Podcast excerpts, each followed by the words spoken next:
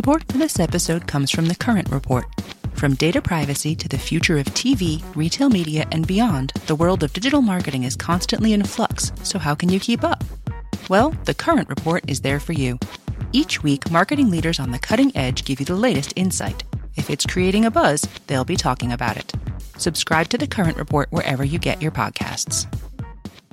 Support for this podcast comes from another podcast. The world's most valuable resource, it's actually data. Our data, based on our behaviors, is frequently being gathered, tracked, stored, and sold. So, what does this mean for us? Join host Rafi Krikorian for season two of Technically Optimistic, where he'll take you on a deep dive into how our data is being used and what we can do about it. From social media feeds to foundational human rights, Krikorian leads us into territories both familiar and unexpected, with openness and genuine curiosity. New episodes of Technically Optimistic drop every Wednesday. Listen now wherever you get your podcasts. Hello, and welcome to Decoder. I'm Nilay Patel, editor in chief of The Verge, and Decoder is my new podcast about big ideas and other problems. On this week's episode, I'm talking to Sal Khan, the founder and CEO of Khan Academy, a nonprofit online learning platform for students in kindergarten through high school. Welcome to Introduction to Economics. Here are my tips for reducing stress around taking important tests. Welcome to Foundations of American Democracy. What I want to do in this video is think about the origins of algebra. Khan Academy is one of those organizations that can only exist because of technology. Sal started tutoring his niece in math over video using off the shelf cameras and software, and that has grown into an organization with 20 million students a month in 46 languages in over 190 countries. And online learning has gotten even more vital with the pandemic. In this conversation, Sal and I touched on the future of learning, what online education is good at and where it struggles, how Khan Academy is growing, and how he's thinking about handling trickier subjects like history and social studies. After all, math is mostly just math, but school districts around the country and the world have very different views on how to handle the humanities. That's a hard problem for a nonprofit to solve in a deeply polarized world. One thing you should pay attention to here is how Sal is thinking about what online learning is good at and how to lean into that. His goal isn't to replace schools, but to build something else that works with them. That balance is tricky to find, and I try to push him on what technology can and cannot do here. All right, Sal Khan, CEO of Khan Academy, here we go.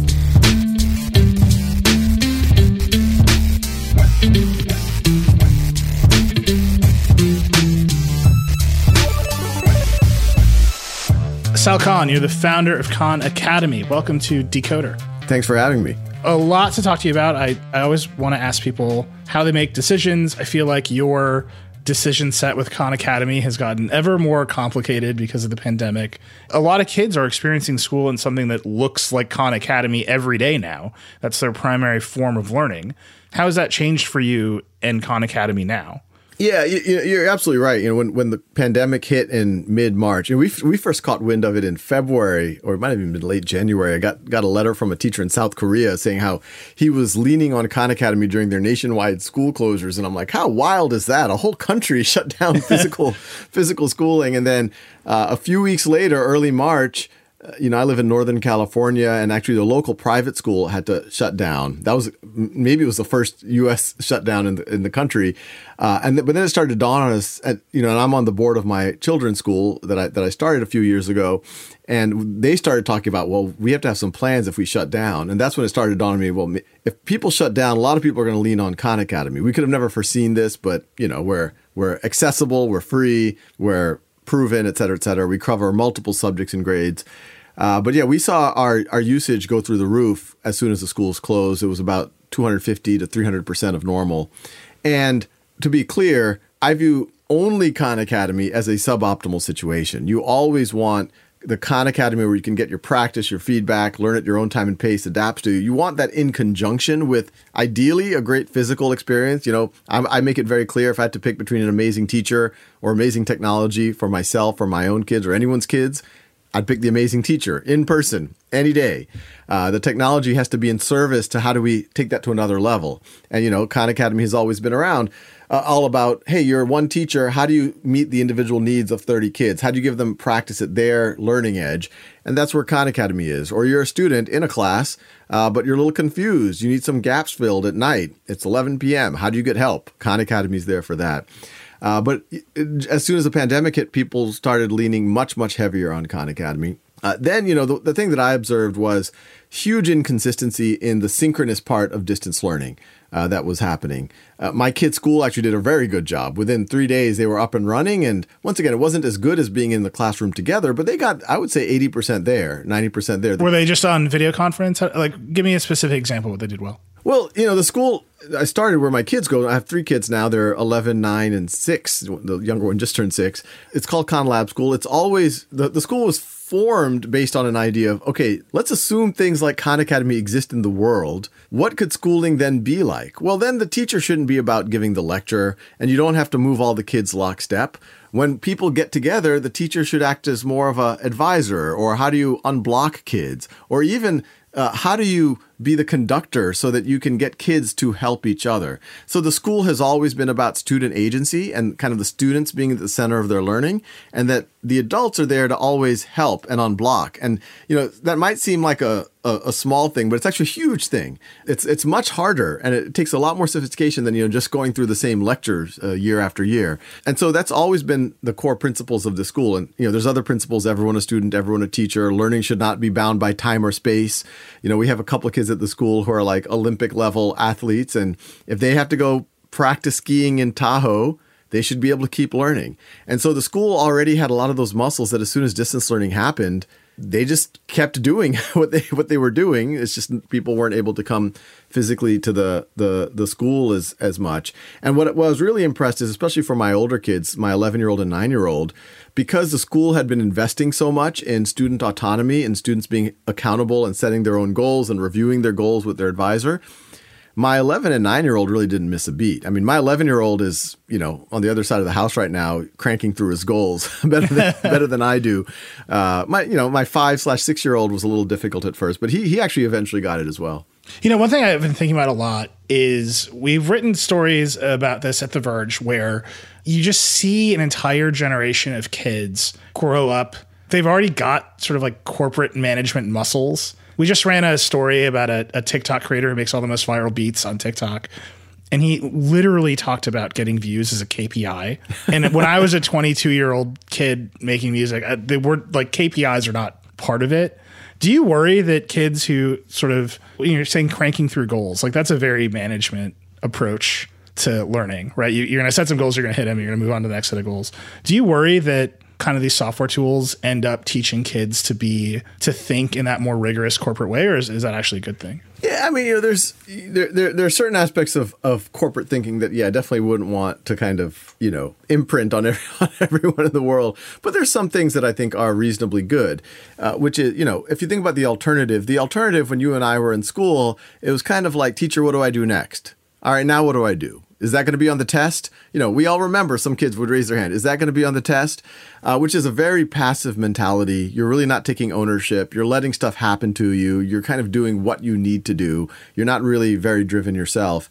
But I think what you're seeing, that student that you're talking about, what I'm seeing in, you know, kids at Khan Lab School is – they're saying, okay, I want to learn something or I want to be something by a certain date. I think that goal setting muscle is a very healthy thing. They're able to, if they're a little bit younger, with the help of peers or with the help of a, an adult, break those bigger goals down into smaller goals that are more attainable in you know a month or week or even a day. That I think is a universally very helpful capability. And then they learn to organize around it, which I think is very helpful. I mean, I, I, it sounds maybe corporate, but my kids are better. Like they they have Google calendars with their friends, and they schedule calls and but it's it's all like it, it's it's actually in a very healthy way because they're also doing it like we're going to play a role playing game together and this is how we're going to organize. And you can imagine it's it's even been more important during covid when you know they're, they're not able to just like go to each other's houses in the same way. So I, I think all of those muscles if anything not only are they not negative but I actually think those are the muscles more kids need. Because you have this I don't want to, you know, impedance mismatch or some type of dissonance that kids get, usually when they go from high school to college or from college to the workplace, where this, like, hey, tell me what to do next model goes to, like, no, you figure out what you need to do next. And if you're not good at it, you're going to have trouble in the workplace. And these kids are able to develop it early on, but they're able to develop it with support of adults. And they're also, and this is something that adults don't have, they're able to develop in the support of teachers and parents that also know what healthy looks like. So if I see my 11 year old, and I have seen uh, my 11 year old get too caught up with his goals and like too stressed out about like not hitting all of his he doesn't use the word KPIs but essentially his KPIs that, that that like I'm like no look this isn't a big deal Imran. Like you you you can and we talk you know the teacher talks to him. It's like no no you got to make sure you do this and he's being reflective about it. But you know the reality you know we know people in their 20s 30s and 40s who don't know how they they, they don't have someone else coaching them like hey you got to live your life. You're getting unbalanced. Your your your marriage is going to get destroyed if you if you if you don't put some KPIs there as well. So, so yeah, I think it's a healthy thing, but like everything, it has to be in, in moderation and put in context. Yeah, one of the most interesting aspects of this, right, is you obviously started making videos, you put them on YouTube, very democratic in terms of your ability to create and distribute. Now you have a platform and you can take it other places. That is the story of the, the tech industry is making creation and distribution so much easier over time. What we're finding in the pandemic, though, is actually consuming it for many children is very hard, right? They don't have broadband. There's a Chromebook shortage in this country.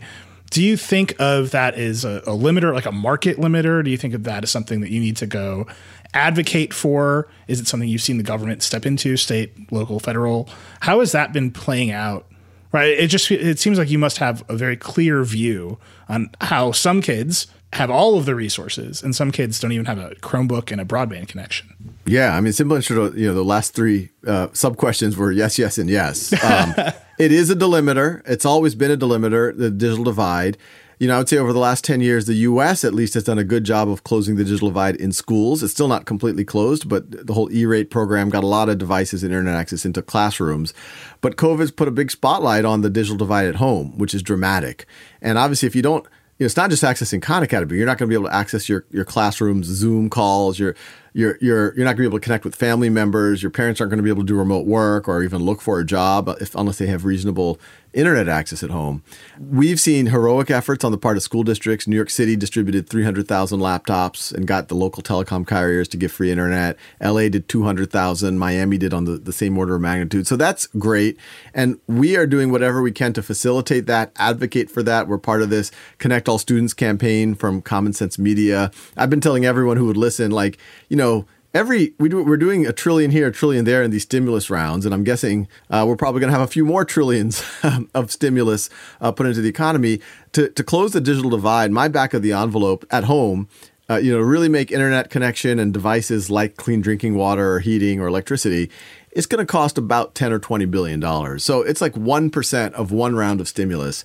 And you know, you think about all of the things where the government's trying to figure out how do we how do we empower people? How do we build infrastructure? How do we build human capital? This seems like the the no brainer because once you have that, then things like Khan Academy and you know can can kick in. Do you think that the government has to play a, a significant role there? And I ask you specifically because you started a school, right, to tr- to try new ways of learning. And when I say the government should play a significant role in building this infrastructure, I'm often told by telecom companies or uh, lobbyists that let the free market do it right? But it sounds like you think the government should have a, a pretty significant direct role in building that infrastructure. Yeah, you know, I have a view on uh, it's funny when, when I was in business school, I took a course in the first year on uh, social entrepreneurship, and it was the only course that I effectively, you know, the business school I went to, they didn't really fail people, but they would have failed me if they if they, failed. I got the they gave a one, two, or three, and I got a three, which means you got the lowest. You know, you were like the lowest eight in a class of eighty. You know, on, on that, and that's because when I took that course, I remember the final exam. I was very skeptical of not even just government, but I was very skeptical at the time of even the the not for profit sector. Ironically, I said, you know, this just feels good, but is, you know, is that really going to cure AIDS by raising some money and getting people go on a hike or a bike? You know, I was very skeptical. I was very cynical about it. But then when Khan Academy started, and, you know, my day job, I was an analyst at hedge fund, I was doing nothing but talking to CEOs, CFOs of publicly traded companies. And I saw, you know, how incentives were driven, frankly, by folks like myself, public equity investors who are trying to, you know, hold hold management accountable to next next quarter's earnings or next year's earnings. And I also, you know, simultaneously, I was doing this thing for my cousins, uh, and and I did appreciate that. Look, there's certain parts of society, like I, I'm, I am a capitalist at heart. I believe the free market innovates, it it allocates resources effectively as long as you know there aren't distortions in it. But there's so there's at least two clear places where markets in our society don't work well or when even when they do work they don't lead to outcomes that are consistent with our values. And i would argue that probably healthcare and education. And it's not that every healthcare every education company has to be a not-for-profit or has to be in the government. There's a lot that you could do that can still be for profit but when you think about the fundamental task of making sure that everyone has access to education which i think is consistent with our values you know a, a system where the payer the decision maker and the beneficiary are all three different parties, which is the case in actually in both education and in healthcare. You're not the markets aren't going to naturally lead to efficient outcomes and they might not be consistent with your values. Now you could argue maybe that's the area for government to kind of step in and that arguably, you know, a free world class education for anyone anywhere is arguably the mission statement of the public education system. But we know that government can sometimes be a little bit slower. It's got a lot of resources, but you know, once it starts moving in a direction, it's very hard for it to change that direction. And that's where I think the not-for-profit sector is really powerful. The not-for-profit sector is where you can go in there and address places where markets alone won't lead to outcomes we'd want where philanthropy can fuel it you can show that things can scale that they can that can that have high impact and that in some cases you can prototype things for government. So, you know, Khan Academy itself, we're the budget of a large high school. We're about $60 million a year, but we reach over 100 million kids a year. I would like to think that you know, I'm I'm hoping that government looks at like that eventually. We're, we're primarily philanthropically funded and says, yeah, that's a good idea. And and you know, those folks are good at doing it better than we would. Let let's let's make sure that that can actually scale in an unfettered way. Um, and sim- similar things with the digital divide. You, you know, I don't think the government has to get in the business of making devices or or being the person you call if your internet goes down. Uh, but I think they definitely could be the person that could, or the entity that that puts resources or the incentives in place so that these things get closed. I mean, you're seeing it with the pandemic, right? As soon as COVID hit, they said, "All right, there's a bunch of people who are trying to come up with vaccines, but as soon as you get through phase three trials, you then have to go through the, you have to start manufacturing and distributing. We don't have the luxury of waiting. So we're just going to look at the top three or four candidate vaccines. And as soon as they go through phase two, we're going to say, we'll buy them. And if they don't pass phase three, we'll just throw it away. But if they pass phase three, we just save three months or four months of manufacturing time. That's what government can do with its size. And I think they could do something very similar with the digital divide. It's interesting you said you'd prototype for the government. That's obviously one, potentially every school district in the country is, a, I, don't, I don't know if you think of them as customers, but customers for a Khan Academy. Right now, though, you're primarily philanthropically funded. Tell me how that works. Do you, most CEOs I know, they spend 60% of their time on the road raising money or talking about deals you are in front of the camera a lot. You still make a lot of the videos. How do you manage that time, and how much time do you spend actually fundraising and and doing that work of a not for profit, which is, uh, from what I understand, more significant at not for profits than even at at publicly traded or for profit companies. Yeah, no, it's it's a constant tension. I would say on one level, I mean, given the examples you just talked to, I think I've been fortunate from the get go in that Khan Academy's you know, if I was running some type of a not for profit that was like delivering mosquito nets in Africa, the the benefit is you know random people in, in the US wouldn't know about the benefit unless I'm like in front of them like showing them and giving them the numbers. But inherently in Khan Academy's model people experience it. I mean everyone who's donated Khan Academy usually they or their children were the first beneficiary. And it clicks in their head wait this was really useful for my middle class child wow, this could be useful for every child on the planet. Wow, let me let me give some money uh, uh, to this, and, and it, it is true. I mean, even some of our very biggest donors, you know, the Gates Foundation is a supporter, Google's a supporter, and I don't want to make it sound like we're flush with cash because we aren't. I'm, I, you know, anyone listening, please donate to Khan Academy. There's a lot that we want to do that we can't because of lack of resources, but you know, the the Gates Foundation, Bill Gates was using it with his son, and then he told the foundation about it. Several Google execs were using it with their children, and then they told google.org, hey, maybe we should partner with these guys. It seems pretty cool. So I think that's been one advantage we've had, and, and just the scalability of it. I think people grok that like this, okay, wow, this budget of large high school, but you could you can you can scale to one day billions of folks. But in terms of my day, I spend or my time, I spend about I would call it a third, a third, a third. I spend about a third of my time doing what I would say still individual contributor creative work. Uh, that's me making videos for the most part. Sometimes it's me like brainstorming whatever strategy or something, or or starting new ventures like like this tutoring thing. Uh, a third of my time, I would say, is kind of classical management stuff.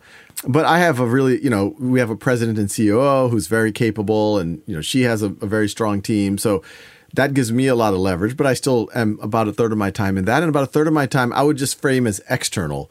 Uh, so we're in that third right now where, you know, I'll talk to press, I'll, you know, uh, but I'm also talking to uh, potential uh, philanthropists. Uh, but yeah, it's, it's a constant tension of, you know, how, how much uh, to put into one of those, those three buckets. But the third, third, third feels about right. How do you manage the context switch from each one? I personally find it very difficult to go from individual contributor to management and back in the space of a single day. Is that something that you think about managing as well? Or do you just, is it literally two hours, two hours, two hours? It, it's hard. You're absolutely right. But to your point, like you definitely can't, you know, you can't have a third, a third, a third. But if it was like every half an hour at switching, there's no way you're going to be able to do that.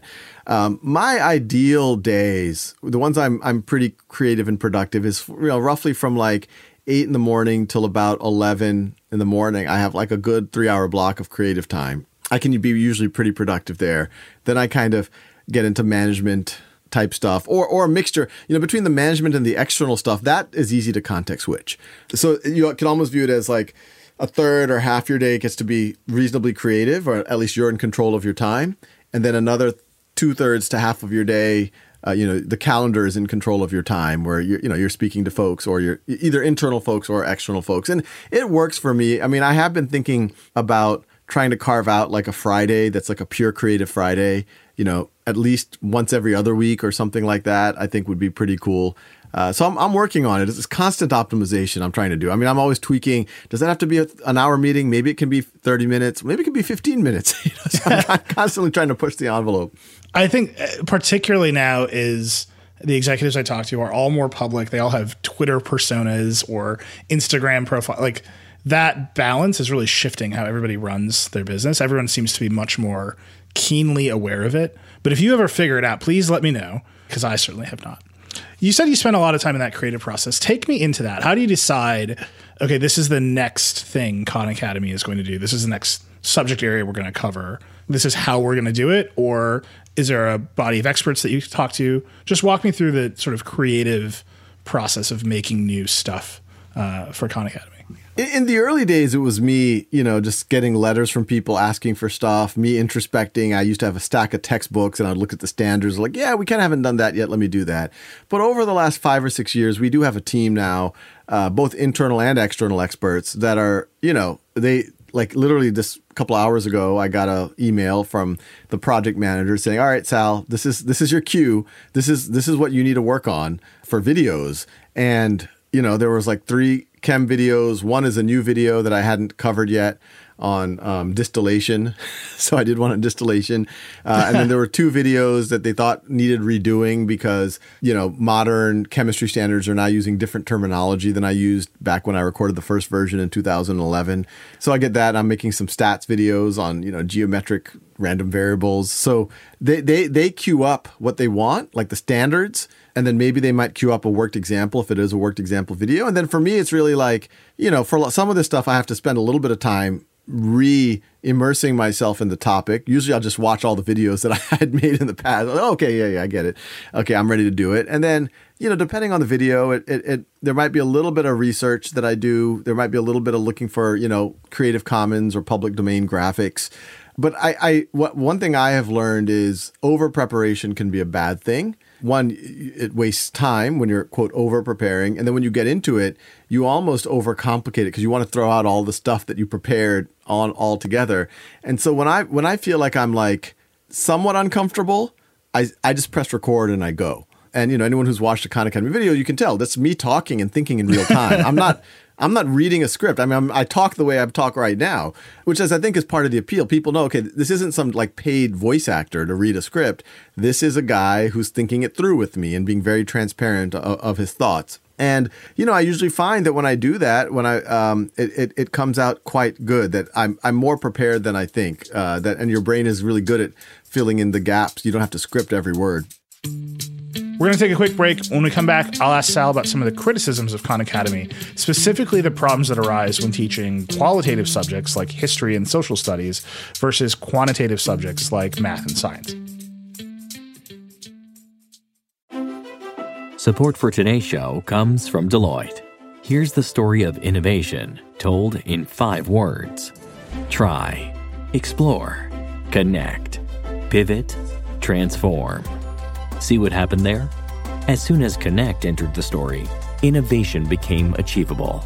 That's why Deloitte works with clients and tech alliances to bring together the people, ideas, and technologies to overcome, solve, and of course, transform. Connect to what matters for innovation.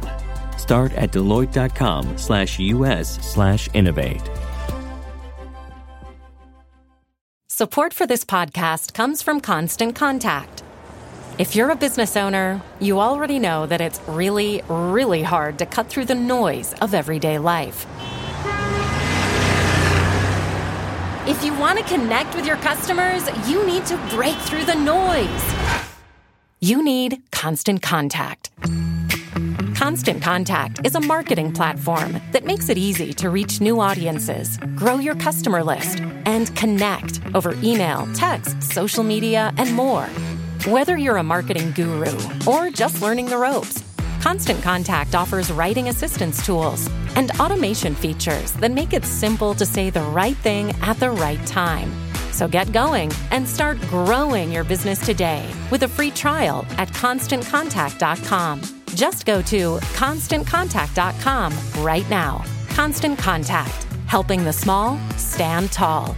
ConstantContact.com. Okay, we're back. Sal, one criticism of Khan Academy is it's very strong for quantitative subject, stats, chemistry, basic mathematics.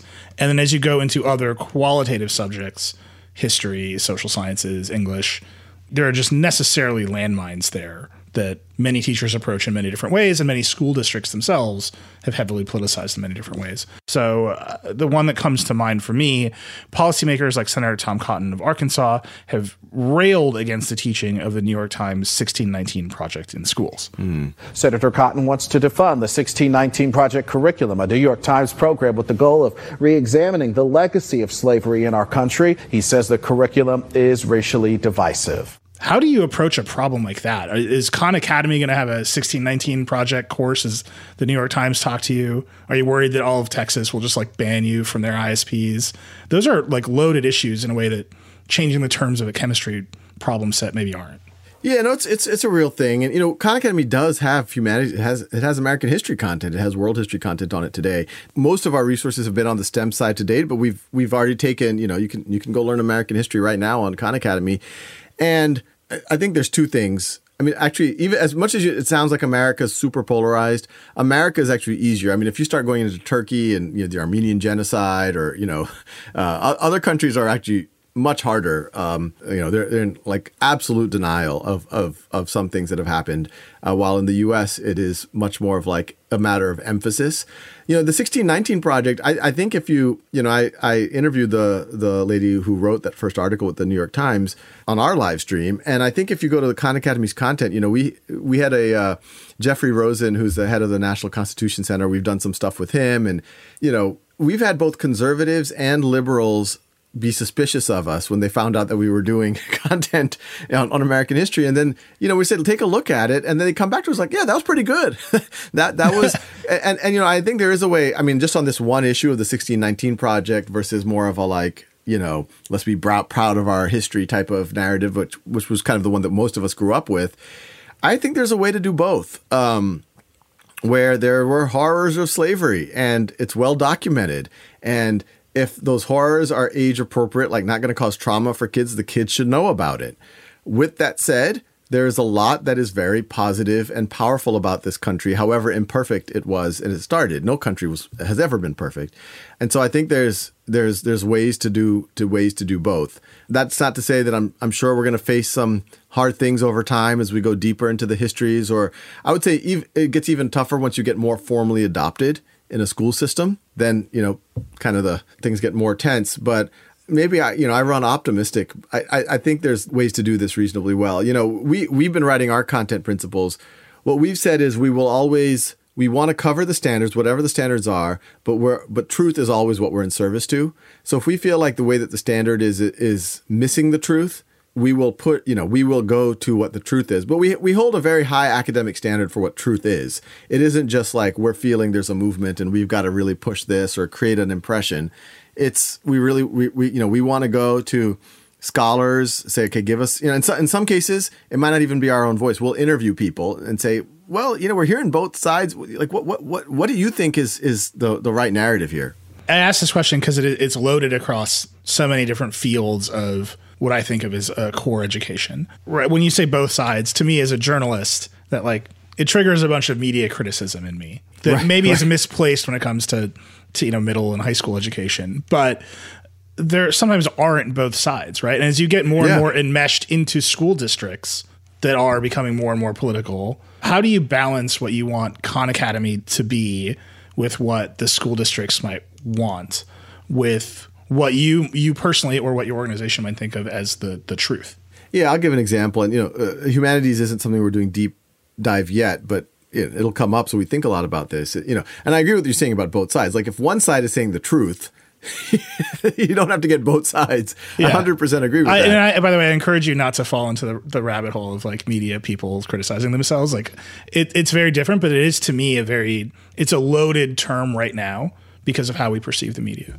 Right. I mean, the way I view it is maybe not both. It's like both affects of, uh, you know, like I think American history is a good example. I think there are – folks like we we need to really underline the horrors of slavery and racism in our country that's become more obvious than ever and you know even you know when when i was when i read about the 1619 i was like wow i didn't i didn't fully realize that i didn't fully realize that abraham lincoln who we consider as the like you know the most enlightened and he probably was one of the more enlightened people of his time you know he brought some black leaders into the white house and says okay you're going to be liberated now, I'm not sure if our people can get along with each other, so we're going to try to like settle you someplace. Like that was Abraham Lincoln. Now, you know, it was in the time, etc., or that, you know, Thomas Jefferson, you know, while he was writing the Declaration of Independence, he was literally being waited on by one of his slaves, right? Like there's a, there's there's deep irony there, and I think these stories are really powerful stories for kids to learn. At the same time, it, it isn't to say that you know we we we our our country is somehow this fundamentally you know that we've been told lies our whole life. Like there were there there are very powerful things in the Declaration of Independence in the U.S. Constitution, there are aspects of Thomas Jefferson and and many aspects of Abraham Lincoln uh, that are very uh, aspirational, especially for the co- time and context in which they lived in. And so I don't, you know, that's when I feel that there's kind of a, a nuance there that some of our current debate sometimes loses. That you can you can serve the truth, but that doesn't mean that you have to not still take pride in, in your country's in aspects of your country's history. There should be shame and some and guilt in some aspects, but there should be pride in others. Do you think the the online learning model has made this conversation more difficult for students, for educators? This is one where I think that sort of soft experience of being in the classroom, and uh, maybe I'm thinking more from the college perspective, where what I experienced in college was a lot of just overt challenge from my my classmates and my my teachers. But even in, in sort of the middle and high school in the humanities zone, right, this is where a lot of that soft conversation, that disagreement, it's much harder to do over Zoom or over asynchronous videos. It just it seems much more difficult, much more uncomfortable. Is that something you're, you're trying to solve? Yeah, well, you know, I, I wouldn't claim that with you know Khan Academy's current modalities, we could do all of you know of complete you know, liberal education or humanities education or something like that. What I think we can do, you know, I think in math, even in math, we don't even, we, we say, look, math, you can get practice, you can get feedback, you can understand what you've mastered. And then ideally, when you come into the classroom, you're able to have more peer to peer interaction. Either, you know, your friends can help you, you can have discussions about things, or if everyone's mastered a concept, the teacher can then do a simulation or a game that helps you really understand it. It's really the same idea if you think about the humanities. There's some things, there's some, there's a fact base, there's a causality base that it's good to have. And I think you can do that through asynchronous or digital means. I mean, it's what textbooks do, and I think you could do a better job than textbooks because you can give tone, you can give, uh, you can interview people, you can give um, a little bit more nuance to it. But then that opens up the classroom to have exactly the types of experiences that you just talked about to have like a meaningful conversation about about these things which some of these things you can do over zoom you know, maybe in schoolhouse.world eventually we'll have humanities study group seminars where, you know, here's the question uh, that you y'all have to ponder over the course of the next half hour. But I think that's where that's where these things can be complementary. It's not either or.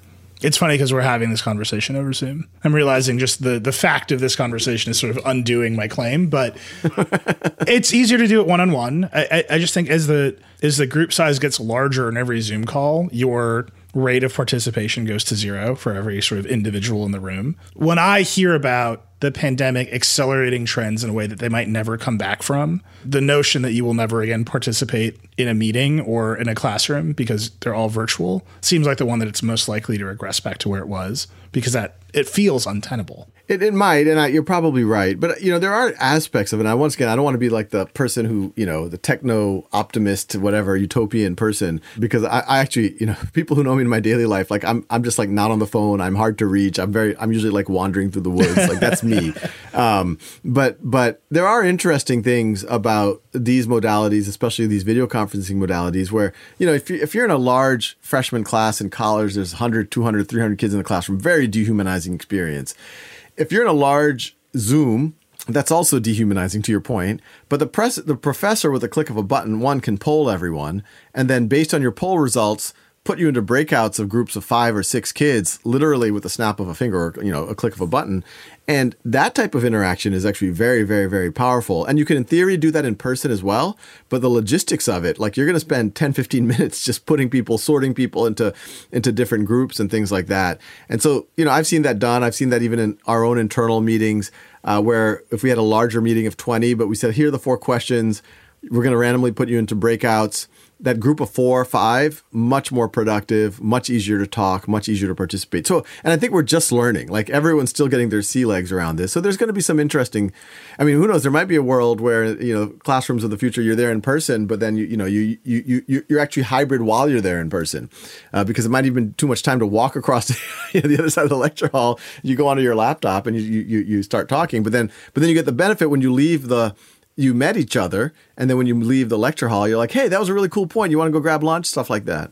I can't decide if that is an optimistic or pessimistic vision of the future. I don't know either. That's a lot of kids with AirPods talking to themselves in lecture halls. Well, I'll make the optimistic argument, although I'm not 100% sure, is think about how many times you sat, you know, when you were in college and you were in these large classes, 100, even 50 people, but 100, 200 people, how many people in that classroom did you really know? And you know, I would argue in in college, you know, my college had a class of about a thousand kids. There was about ten close friends, and then I had a probably orbit of about like 20 or the 30 kids that we we kind of knew reasonably well in my class. The other like 900 something, I knew their faces. I knew I took, you know, freshman whatever with them, but I really didn't know them. But if there was like these kind of breakouts that I was ha- able to have regularly in all my classes, I would have had an interaction with almost every one of my classmates by the end of freshman year and I would have been more likely, I think, to sit down next to them at lunch or say, "Hey, what are you doing tonight? We can go, you know, there's a concert or whatever." I think it would have been it would have been positive for the human interaction so we've been talking about college. Is that a place you're thinking about expanding into? I mean, it seems like the the core platform is there, the technology is there, the, the sort of curriculum building skills are there for the organization. Do you think about expanding into collegiate subjects? Into I mean, do you ever think like uh, we could just run masterclass out of town and just do cooking videos? Like, is that how do you think about expansion, or is that not something that's on your mind? Yeah. Well, no. I well, first of all, Masterclass. I, I know the founder quite well, and I think what they're doing is great, and they do what they do excellent. And I think we'll do. we're not gonna we're not gonna do the you know how to train like Steph Curry type of thing, uh, which which is quite cool. You know, we already go into the I would say the college general ed courses. Your first two years of you know, we already have most of, frankly, the the math and science courses, and probably will have a lot of the humanities courses um, over the next couple of years as well what I would love to do, I mean, that's the kind of that third pillar of Khan Academy's vision of like, can we connect what you've learned to opportunities? And I've always thought that this whole notion of, you know, these bundled diplomas, they don't need to be the only path. In fact, already with COVID, you're kind of seeing an unbundling of these things. You know, these diplomas are, they're credential, they're an experience, there's some socialization in there. Clearly, the people who run universities or the original architects of universities said, regardless of whether you need to become a computer scientist or an art history major, we're just going to keep you here for four years and fill it up because everyone's got four years of work to do. So clearly, you don't actually need four years to. And you know, we also know people sometimes spend the four years, or oftentimes spend the four years, and they still don't have quite the skills they need to actually do what they want to do. So I, I see parallel tracks forming, and it, they don't have to be mutually exclusive. Where if students are able to show competency in some core things, that they're going to get opportunities, whether or not they're at college. Um, you know, and it, even things like a biology major if you really know your first year or even your first two years of, of college level chemistry and biology really well, like you've really mastered it, you're kind of unstoppable. Uh, I can't tell you how many people with even master's degrees, you know, if I were to show them the Krebs cycle or, you know, th- they're blown away that I still know like, you know, photosynthesis, the steps of photosynthesis, because I teach it. But that's really a first year uh, college biology concept. But, you know, we know the, the university system, people don't retain most of this stuff.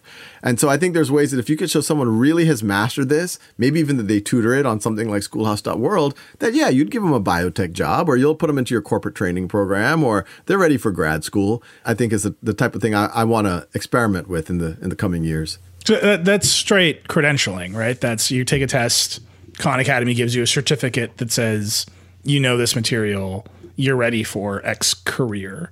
Is that's really what you're, you're thinking straight offering credentials like that? It, it, it, could be exactly what you just described. It could be some type of performance task where you film yourself and then a peer community validates that yeah you did what you you know you ran that lab or you wrote that piece of code the way you said you would and you would be able to explain it and it's peer reviewed. Uh, and then the ultimate performance task is can you teach it? That's why that schoolhouse.world program of like peer-to-peer tutoring you know if if you are a tutor of calculus you know your calculus. If you're well regarded, if you're a highly rated tutor of calculus, you know your calculus more than any test score can ever uh, prove. And not only do you know that, but you can communicate. You have empathy. That's the kid I want to hire. That's the kid I want to bring to my campus, or that's the kid I want to, you know, bring to my organization. So yeah, I mean, I, I, it is certification, credentialing, whatever you want to call it. But I want to you know, we need to think about it in a first principles way instead of just trying to map the physical versions of these things to the digital world. As somebody who was ruthlessly weeded out by a college OChem class, I both feel this and I have many feelings about it. But let me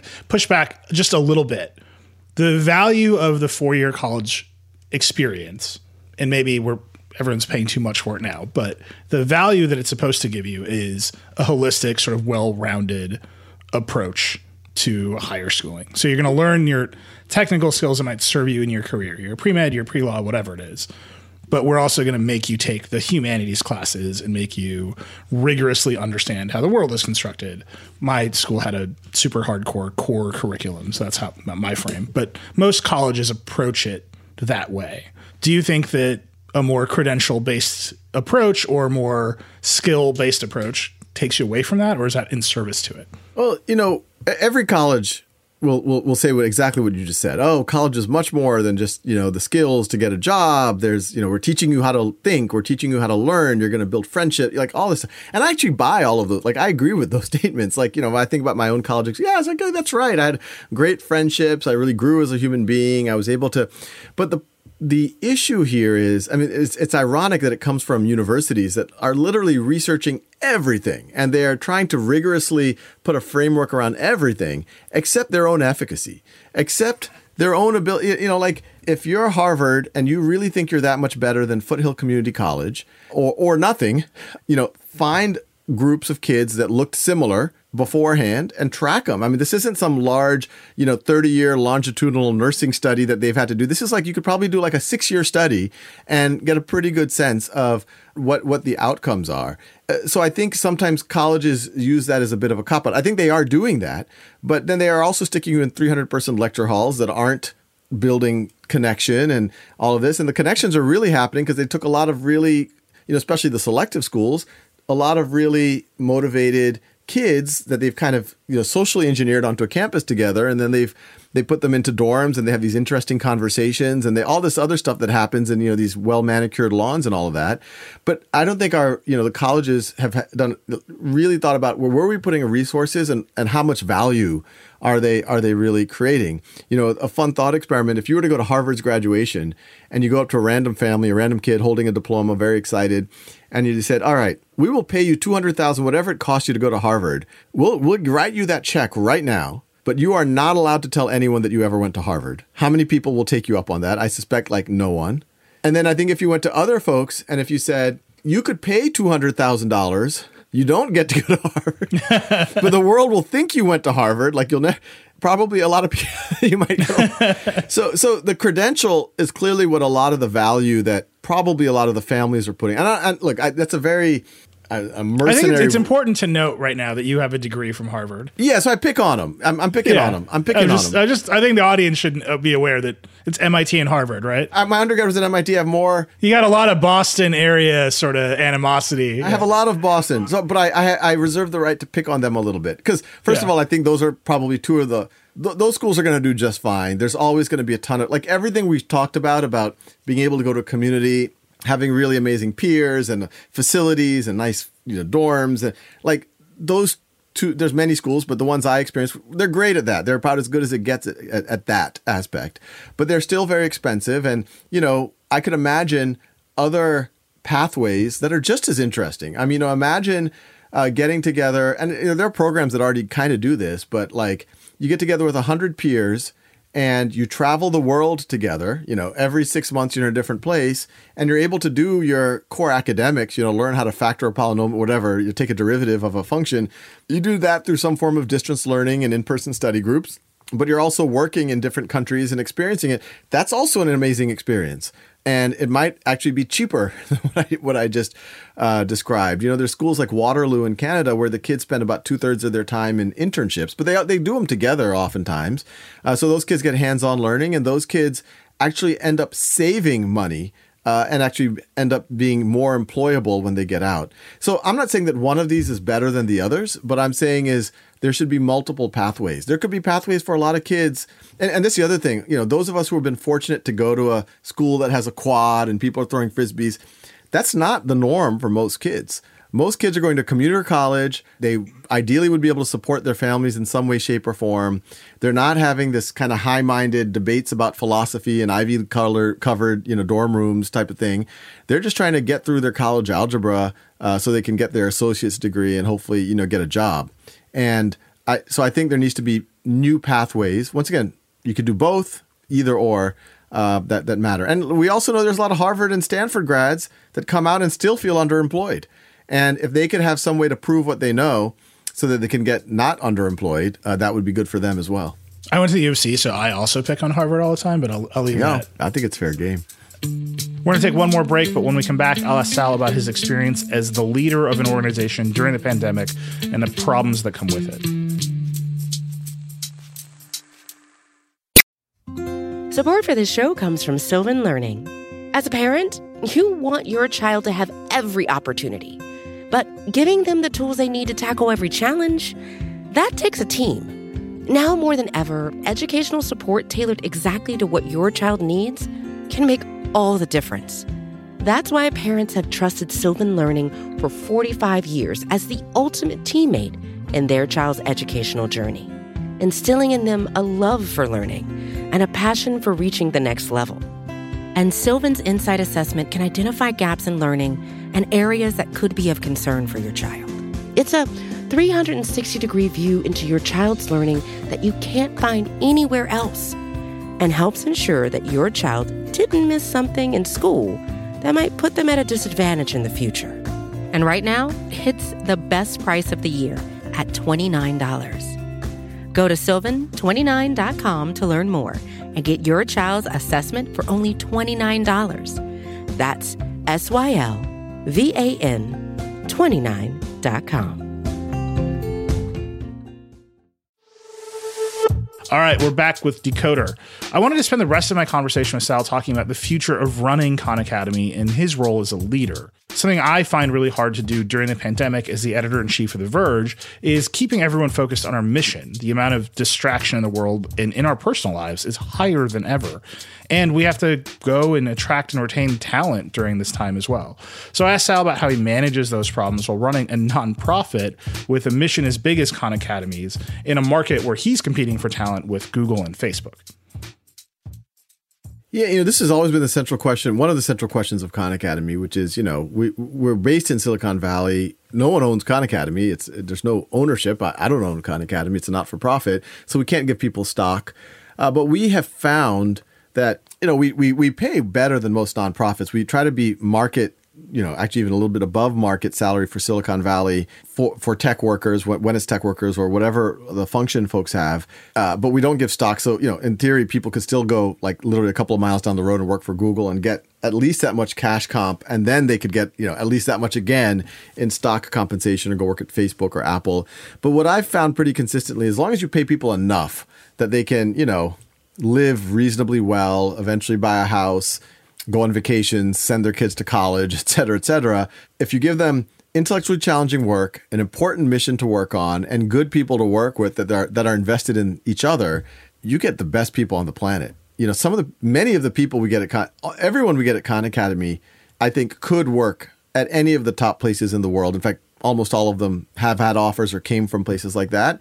And some of some of the folks we have on the team are actually like, you know, world renowned in what they do and you know, Google or Facebook or Apple would kill to have them, but these people have just like transcended caring about that. They they just want to do they have like off the charts talents and they want to do it for for the good of the world. Is that something you have to say out loud over and over again? Is that something you have to say out loud more at the beginning or is it something that is now just assumed as part of your pitch? It's assumed. I mean, what's interesting is I think when people even just you know see a job posting and they submit a resume to Khan Academy, there's already been a bit that's flipped in their head where they're like, "You know what? I'm on this planet for a finite number of years. Like, what am I going to do with that? And really, do I need to get like a second Tesla? And, you know, really, do I need to get. And, and I think as soon as that bit flips, and once again, it doesn't have to flip for like, we're not hiring tens of thousands of people. We're hiring like in a given year, like 10 people. It just has to flip for like, you know, a reasonable number of people. And once it flips, when they, you know, they go through our interview process and then they get the job offer, they're actually usually pleased with how much we're paying them because they they had somehow thought it was going to be way less. But I was like, no, we're still going to pay you what you're like a, a good salary. So yeah, we haven't felt like we've had to like really, you know, the most important thing we can do is just keep reminding folks of the mission because obviously and, and, and, and our ability to execute it this isn't utopian. Like we can literally reach billions of folks after keep repeating that for philanthropists. That hopefully gets them realizing yeah wow the social return on investments off the charts. And i would say that the people who work at khan academy that you could view them as philanthropists of sorts because they are not you know, philanthropy just means a lover of, of man, of your fellow human being, because they're not optimizing for money anymore. You know, if, if you know, they, they could maybe go work across the street and get total compensation twice as much and donate half of it. That's one method of philanthropy. Or they could just come straight to Khan Academy and leverage their skills to do real good for the world, but but not taking a vow of poverty, you know, making enough money to, to do to do just fine. Do you let the entire organization into the actual content. So we we spent a lot of time talking about 1619 project, but just in general, right? Every company that makes or distributes content on the internet has had or has had to consider a content moderation dilemma, right? What are we making? What are we distributing? Who gets to control it? Who gets to edit it? Is that something that's wide open? Is do you have a wall between engineering and teaching? How does that work? Yeah, I mean, you can imagine, especially in the last few months, it's been a deep conversation in our organization of how we handle these things. And so, you know, we definitely want every member of the organization to have a voice and to be able to hear, and, and not, you know, not just internal stakeholders, external stakeholders too. Obviously, we have funders, we have volunteers, we have, you know, 46 translation projects around the world. Uh, but, you know, we do have a core content team and they're actually in, in the process of re refining their content principles, and then we try to lean on those principles with a relatively small team to you know make the best content that we can and to focus it on what we think is the highest yield. Does that and are their decisions final? You know, I I act as a kind of the any any group any organization that's developing some form of content needs kind of an editor in chief at the end of the day. Someone's got to make the call, and I play that role. Um, you know, and I'm I'm a little bit unique as a CEO or executive director of a of a of an organization is that not only do I kind of operate at the the I guess the high level of like what's our big strategy, but I'm also a deep member of the content creator. I still produce the majority of our videos directly, and and you know I'm, and I'm I weigh in on things like our exercises and stuff like that. So yeah, I I, I play a you know we try it should be principles driven. It can't just be Sal issuing edicts based on what he had for lunch, but yeah, I, I work deeply with the team on principles, and when there's edge cases, you know, I, at the end of the day, it's going to be me, but I, I definitely don't want it to be just like willy nilly. It's got to be, you know, the team has got to feel bought in and, and that they understand where these these decisions are come from and that they're, they're, they're decisions that they can believe in and stand behind. I'm trying to think of another edge case. We only have a few minutes, but let me give you one. Um, off the top of my head, you decide to do a history of trust busting in America, which is basically we're going to do American history. We're going to talk about Teddy Roosevelt and you know breaking up Standard Oil. Mm-hmm. And Google says, "Hey, calm down. We're a big funder of yours. Calm down on the antitrust stuff." Is that a note that you would take? The only thing we would I would say is if you have evidence that what we're saying is inaccurate, we always want to hear it, and we don't care who you are. if you could be some 13 year old who's dug up some contrary evidence, then we would hear it for sure. But if what we're saying is fundamentally accurate, uh, no, we wouldn't. We wouldn't take it down. If someone's making a, a solid academic argument that maybe you know our tone is skewed one way or the other, and that we we like there's actually good evidence that you could view you know that that there's a counter counterfacts uh, there, then we would probably say, okay, yeah, you're right. Those are important counterfactuals. Let's put those in as well. But once again, it's all in service of are we teaching this well? I will say to you know corporate America's credit, before Khan Academy, I would have thought that there would have been a lot of those pressures.